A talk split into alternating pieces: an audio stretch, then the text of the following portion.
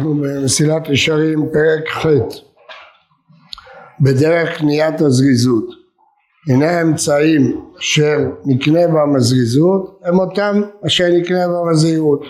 ומדרגותיהם כמדרגותיהם כמו שכתבתי למעלה כי עניינם קרוב זה לזה מאוד. אין הפרש ביניהם זה בעשין וזה בלוי וכאשר יתעמת אצל אדם גודל ערך המצוות ורוב חובתו בהם, ודאי שיתעורר ליבו אל העבודה ולא יתרפא ממנו.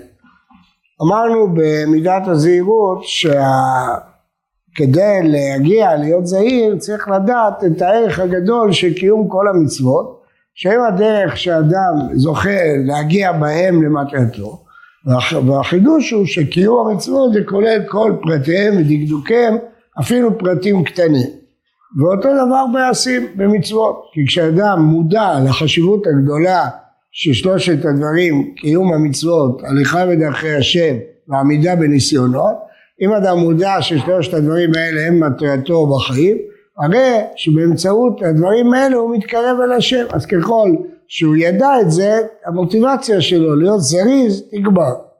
אמנם באופן פרטי מה שיוכל להגביר את ההתעוררות הזה הוא ההסתכלות ברוב הטובות שהקדוש ברוך הוא עושה עם האדם בכל עת ובכל שעה. והנפלאות הגדולות שעושה עמו מעת הלידה עד היום האחרון. כי כל מה שהרבה להסתכל ולהתבונן בדברים הללו איני הרבה להכיר לעצמו חובה רבה אלא אלה מטיב לו.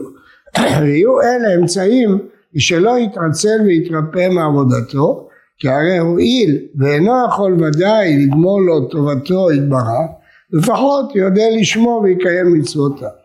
לכן בספרות המוסר הערך של הכרת הטוב הוא ערך מאוד מאוד מרכזי כי כל המכיר בטובתו של חברו מכיר בטובתו של מקום. יש אנשים שלא יודעים להעריך שנעשית להם טובה. אז בוודאי בוודאי שהם לא ידעו להעריך את טובתו של הקדוש ברוך הוא.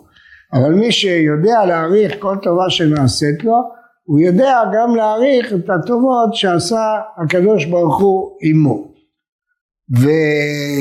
ונכון שבחיים יש ימים טובים ויש ימים גם קשים ואדם צריך להסתכל גם בימים הקשים בזווית ראייה שהוא יכול לראות את הדברים הטובים שהקדוש ברוך הוא עשה איתו.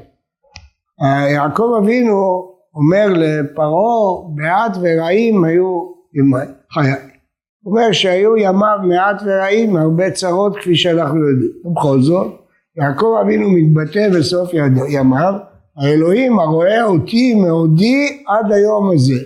הוא יודע להכיר טובה לקדוש ברוך הוא שרואה אותו מעדו עד היום הזה. כלומר, צריך אדם להתאמץ שגם בשעה של ניסיונות, של ייסורים, של בעיות, של צרות, לא לתת לזה להשכיח את כל הטובות והניסים ונפלאות שהקדוש ברוך הוא עשה איתו. הנה אין לך אדם באיזה מצב שימצא, אם עני ואם עשיר, אם בריא ואם חולה, שלא יראה נפלאות וטובות רבות במצבו. והרב פה מביא את כל הדוגמאות, ובתנאי שאדם יודע שכל תבואה בידו יתברך ומה שיצטרך לו, מה שמוכרח אליו ממנו יתברך הוא ולא מאחר בוודאי לא יתעצל מעבוד המטריבה ולא יחסר משהו מוכרח אליו. אינך רואה שכללתי פה שלושת המדרגות שחילקתי בזהירות כעניינם אחד. לשלמי הדעת תהיה הערה מצד החובה, מצד ערך המעשים וחשיבותם. אדם שאוהב שלמות לא צריך להסביר לו למה הוא צריך להזדרז לקיים את המצוות. לפחותים הם מצד עולם הבא וכבודו. ולהמון מצד העולם הזה הוא צרכיו כנראה שפגשתי שם למעלה. אז אם כן הרב מדבר פה על אה, דבר אה, נוסף שבא לאדם, עוזר לאדם לזריזות בקיום המצוות וזה הכרת הטובה להשם יתברך. אם אדם מכיר טובה על כל מה שהקדוש ברוך הוא עשה איתו הוא אה, זוכה להזדרז ולקיים את המצוות כי הוא לא יכול לגמול שום טובה אל הקדוש ברוך הוא רק יכול לקדש את שמו לפרסם את אמונתו ולקיים את מצוותיו זה מה שאדם יכול ובזה עצמו הוא מכיר טובה לטובות שהקדוש ברוך הוא גמל איתו ואין אדם שלא יכול להגיד שהקדוש ברוך הוא גמל עמו טובות כל החיים של האדם הם תלויים בטובה שהקדוש ברוך הוא גמל איתו בביאור מפסידי הזריזות והרחקה מהם. לכן מה מפריע לזריזות? המפסידי הזריזות הם מגדילי העצלה. לכן האויב הגדול ביותר של הזריזות הוא עצלות. והגדול שבהם בקשת המנוחה הגופנית ושנאת הטורח ואהבת העידונים בתשלום כל תנאיהם. לכן האויב של הזריזות זה אדם עצל שאוהב תמיד לנוח, לא רוצה להתאמץ לשום דבר, לא שנאת העמל, הוא לא רוצה לעמול, לא רוצה לתבוע, הוא רוצה הכל לעשות בקלות, בשטחיות, אין לו רצון להתאמץ, והדבר השלישי, פינוק.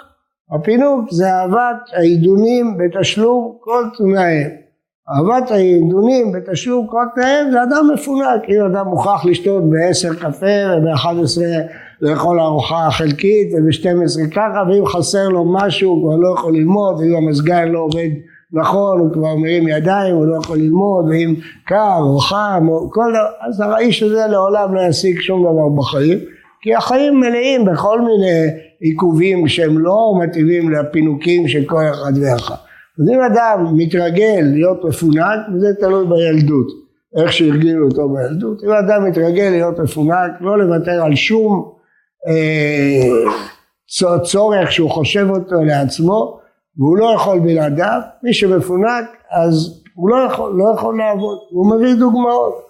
מי שירצה לאכול אכילותיו בכל היישוב והמנוחה ולישון שנתו בלא תורד וימאן ללכת אם לא לאיתו, יקשה עליו להשכים לבתי כנסיות בבוקר, הוא לא יכול לקום בשש בבוקר כי הוא רוצה לישון, הוא עצל, לא רוצה להתעמת. או לקצר בסעודתו המנחה, הגיעה תפילת מנחה, צריך להפסיק את האוכל, ללכת להתפלל, או לצאת לדבר אם לא היה עת ברור, קצת גשם, קצת קר, קצת חם, הוא כבר לא יכול לצאת. כל שכן למהר עצמו לדבר מצווה או תלמוד תורה. הפינוק מונע מהאדם לעשות הרבה הרבה דברים אה, אם הוא מבקש תמיד. אגב, אחד המקומות שאדם יכול להתחנך לשלושת הדברים האלה שהוא מנה פה זה הצבא.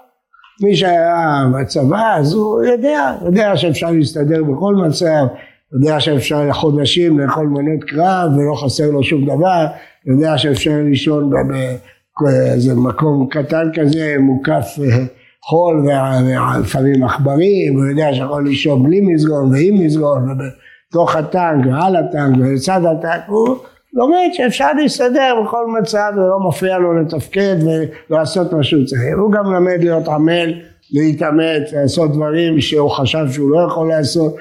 אפשר לנצל את תקופת הצבא כדי להתחנך לדברים הללו שלא לא להיות מפונק, לא להיות עצל, לא להיות בטלן, אלא להיות זריז.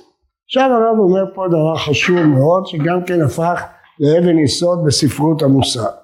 ומי שמרגיל עצמו למנהגות האלה איננו אדון בעצמו לעשות הפך זה כשירצה כי כבר נאסר רצונו במאסר ההרגל הנעשה טבע שני. הרב אומר פה, וזה הספרות המוסר אומרת, אל תגיד בסדר, אני עכשיו, יש לי את האמצעים, אני יכול להיות מפונק, אם אני אצטרך, אני אוותר על זה. לא, אתה לא תוכל לוותר על זה. אם אתה תרגיל את עצמך תמיד לחיות חיי נותרות וחיי פינוק, אתה גם כשתרצה לוותר לא תוכל לוותר, כי זה לא יהפך לטבע של אישה. כמובן, הכל אפשרי, אבל זה יהיה מאמץ גדול לך לשנות קבע שני, לשנות את התכונה שרכשת, ולכן צריך להיזהר מלכתחילה לא לרכוש את התכונות הללו. עכשיו, למה לא באמת? אמנם צריך שידע האדם, כי לא למנוחה הוא בעולם הזה. הוא לא נברא פה בשביל להתענג בעולם, אלא לעמל וטורח. מאיפה הוא לוקח את זה? מהפסוק, אדם לעמל יולד. אדם נברא להתאמץ, לא לנוח. שם ינוחו יגי כוח. המנוחה פה היא רק כדי לתת לך אפשרות לעבוד. המנוחה היא אמצעי לתת לך אפשרות לעבוד, אבל העולם נועד לעמל, לעבודה.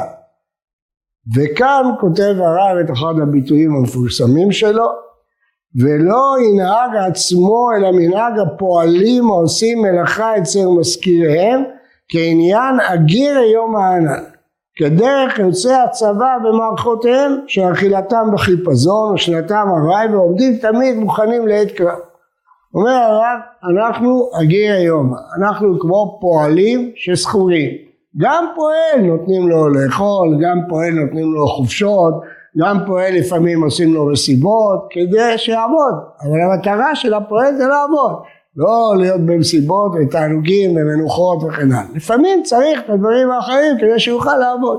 אנחנו פועלים. אדם צריך לראות את עצמו בעולם הזה לפי הרמח"ל כמו פועל. כמו פועל שיש לו מטרה, יש לו תפקיד, יש לו עבודה לבצע, ולפעמים צריך בשביל זה מנוחה, ולפעמים צריך בשביל זה אה, אכילה טובה, וכל מה שהוא צריך, בשביל הנפש, בשביל הגוף, אז הוא צריך. כמו שנלמד בהמשך הוא מידת הפרישות. כל מה שהוא זקוק, אז הוא זקוק. אבל יש לו מטרה, יש לו עבודה לעשות בחיים. הוא צריך להיות עמל, צריך להתאמץ בחיים. והוא מביא את הדוגמה של יוצאי צבא במערכותיהם. אדם שנמצא בכוננות בצבא, אז הוא יודע שלפעמים הוא ישן מעט, לפעמים הוא אוכל אה, אכילת ארעי, ותמיד מוכן לעת קרב, הוא תמיד בכוננות. האדם בעבודת השם צריך להרגיש את עצמו תמיד בכוננות. כוננות זה לא אומר עצבנות, כמו שגם חייל שבכוננות זה לא אומר חייל עצבני. זה לא אומר שאדם צריך להיות כל הזמן עצבני. ואדם צריך להיות מוכן, זריז, דרוך, פועל, עובד, עמל, מבצע מטרות, משיג הישגים, לא צריך להיות עצבני, לא צריך להיות מדוכא וכועס ועצבני, זה לא הדמות של האדם. אדם צריך להיות שמח וטוב לב, אבל עמל, עובד, לא, לא בטלן, לא יבוא עשיו מן השדה והוא עייף. לא להיות כל היום עייף, להיות אה, זריז ומוכן לעבודה ומוכן למשימות ויש לך עוד משימות, להטיל עליך עוד משימות ולהיות בכוננות כל החיים, אנא נגיד יום